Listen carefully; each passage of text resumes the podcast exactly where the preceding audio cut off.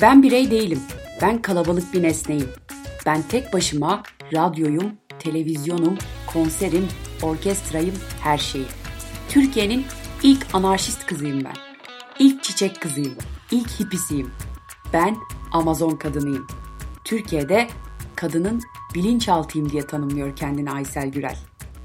Bazıları ona Deli Aysel diyor, bazıları ise sözlerin efendisi. Özgün, kimseden ne derler diye çekinmeyen, üretken, güçlü bir karaktere sahip oluşu onu deli yapar mı bilinmez. Ama ezberinizde olan sözlerini kim yazdı acaba diye baktığınız birçok şarkıda karşınıza söz yazarı olarak çıkması onu sözlerin efendisi yapıyor. Hazırsanız yazdığı şiirler ve sözlerle hala aramızda yaşamaya devam eden, bizden sonra da yaşayacak olan özgün ve güçlü kadın Aysel Gürel'i daha yakından tanıyalım. Aysel Gürel 7 Şubat 1928 tarihinde Denizli'de dünyaya geliyor. Cumhuriyet'in ilk yıllarında doğan Gürel'in çocukluğu dört katlı bir Rum konağında geçiyor. Babasının hakim olması sebebiyle çok küçük yaşlardan itibaren annesinin ve babasının da katıldığı Cumhuriyet baloları anılarıyla büyüyor. Kültüre ve sanata büyük bir önem veren Gürel ailesi ilerleyen yıllarda Trabzon'a taşınıyorlar. O dönemin Trabzon'unda şöyle bir olay yaşanıyor. Mahalle baskısından bunalan genç kızlar geceleri ay ışığı altında el ele tutuşarak elbiseleriyle denize giriyorlar. Yüzerken bir anafora kapılınca hepsi hayatını kaybediyor. Aysel Gürel de yüzmeyi çok seviyor.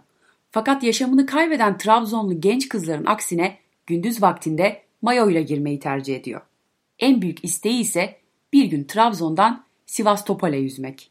Bu isteği yüzünden tam 8 kez boğulma tehlikesi geçiriyor. O günlerini şu sözlerle anlatıyor. Ben yüzücüyüm. Karadeniz'de büyüdüm. Karadeniz bir adım attıktan sonra 3 insan boyu olur. 8 kere boğuldum. Suni teneffüsle hayata döndürdüler. Ağzımdan kanlı köpükler, kumlar gelerek. Karadeniz'de lamboz dediğimiz anaforlar var. Çoğu arkadaşım daha 14-15 yaşlarındayken o şekilde boğuldu. O nedenle sabahları vurgun yemiş gibi uyanırdım. Gitti kebire gitti, Semiha gitti çığlıklarıyla tahta teneşirlerin üzerinde upuzun saçları arkadan sarkmış yıkanırken seyrettim birçok arkadaşımı.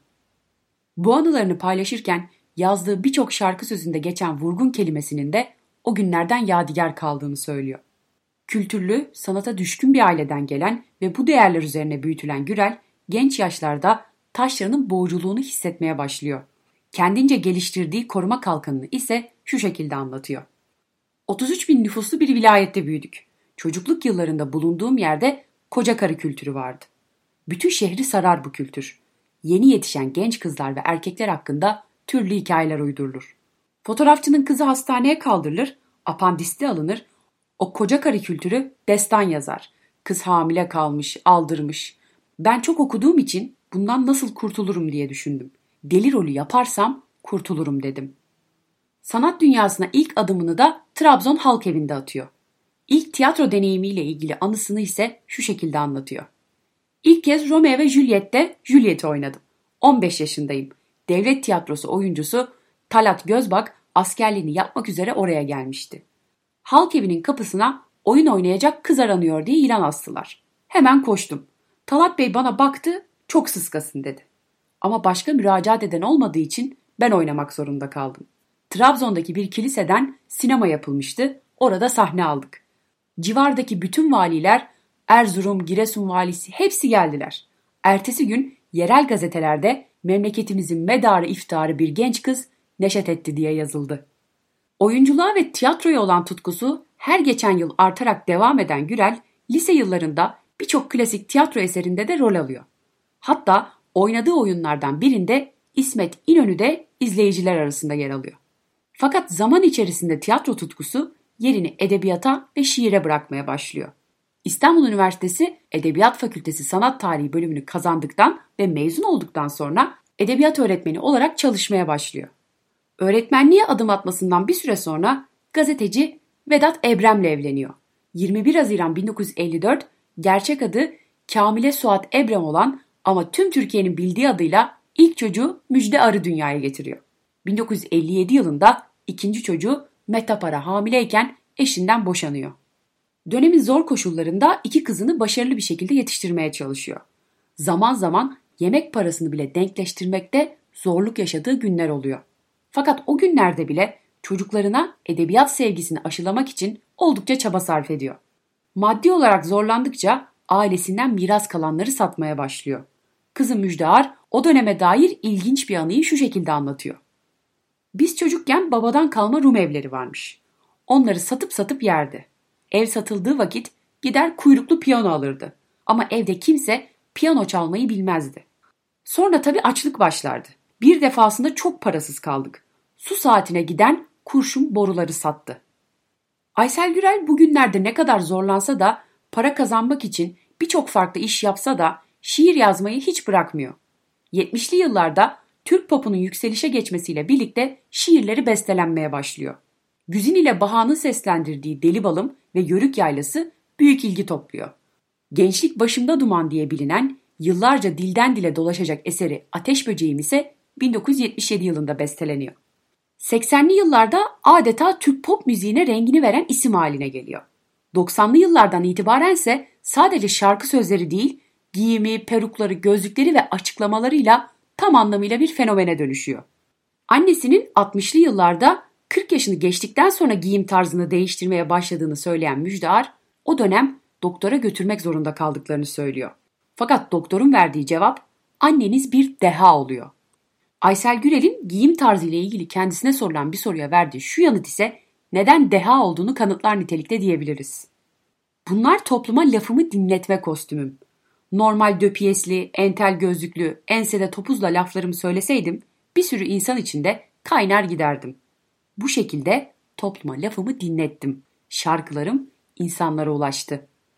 Sezen Aksu, Sertab Erener, Ajda Pekkan, Nilüfer, Zerrin Özer, Bülent Ersoy, Yonca Evcimik ve Tarkan gibi Türk pop müziğinin en önemli sanatçılarının seslendirdiği birçok şarkının söz yazarlığını yapıyor.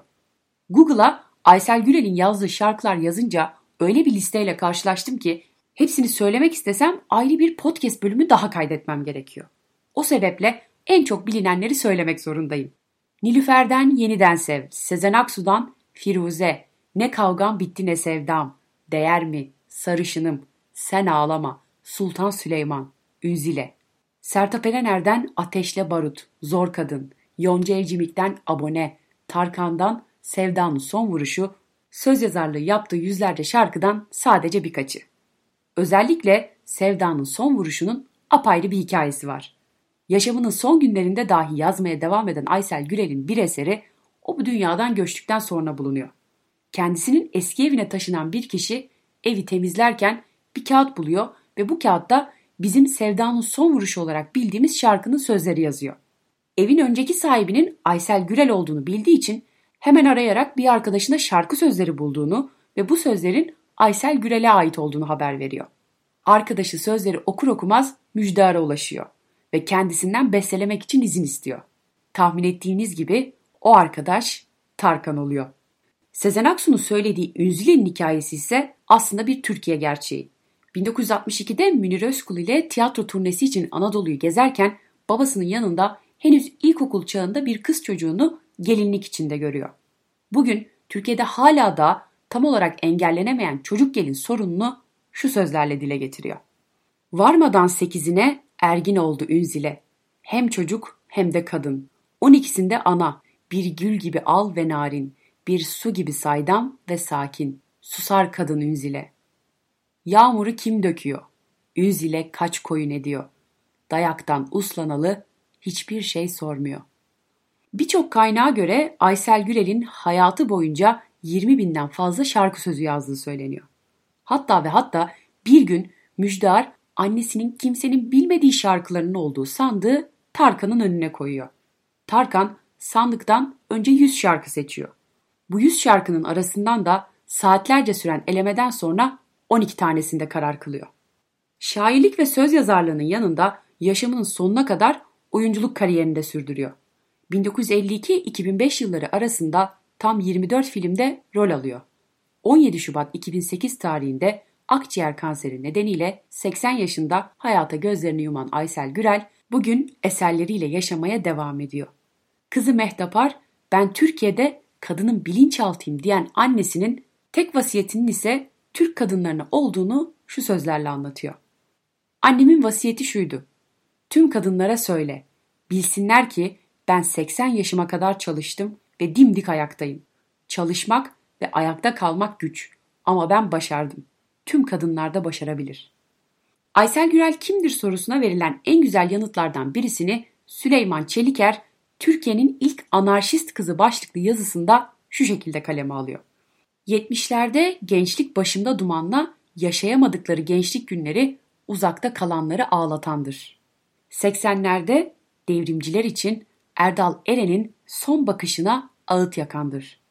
90'larda dünyayı tanıyan bir kuşak için aboneyle yürekleri hoplatandır. Yerinden yurdundan edilenler için sürünün müziğine sürgünün sözlerini yazandır.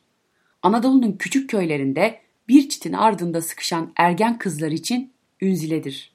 Umutsuz aşkını bekleyenler için sıcak bir sobanın üzerindeki mavi çaydanlıktır. Sözleriyle isyan eden ne kavgası ne sevdası biten bir kadındır. Aysel Gürel sözdür. Bu dolu dolu yaşamın belki de çok az bir kısmını sığdırabildim bu bölüme. Umarım yakın zamanda kalbimizde ve zihnimizde sözleriyle iz bırakan bu güçlü kadının yaşamının tüm detaylarına daha yakından tanık oluruz. Anlatmaya yeterse bir film olarak, yetmezse bir kitap. Tam bu bölümün üzerine 2013 yılında Aysel Gürel'e bir saygı duruşu niteliğinde yapılmış olan Aysel'in isimli albümü de dinleyebilirsiniz. Beni dinlediğiniz için çok teşekkür ederim. Bir sonraki bölümde görüşmek üzere.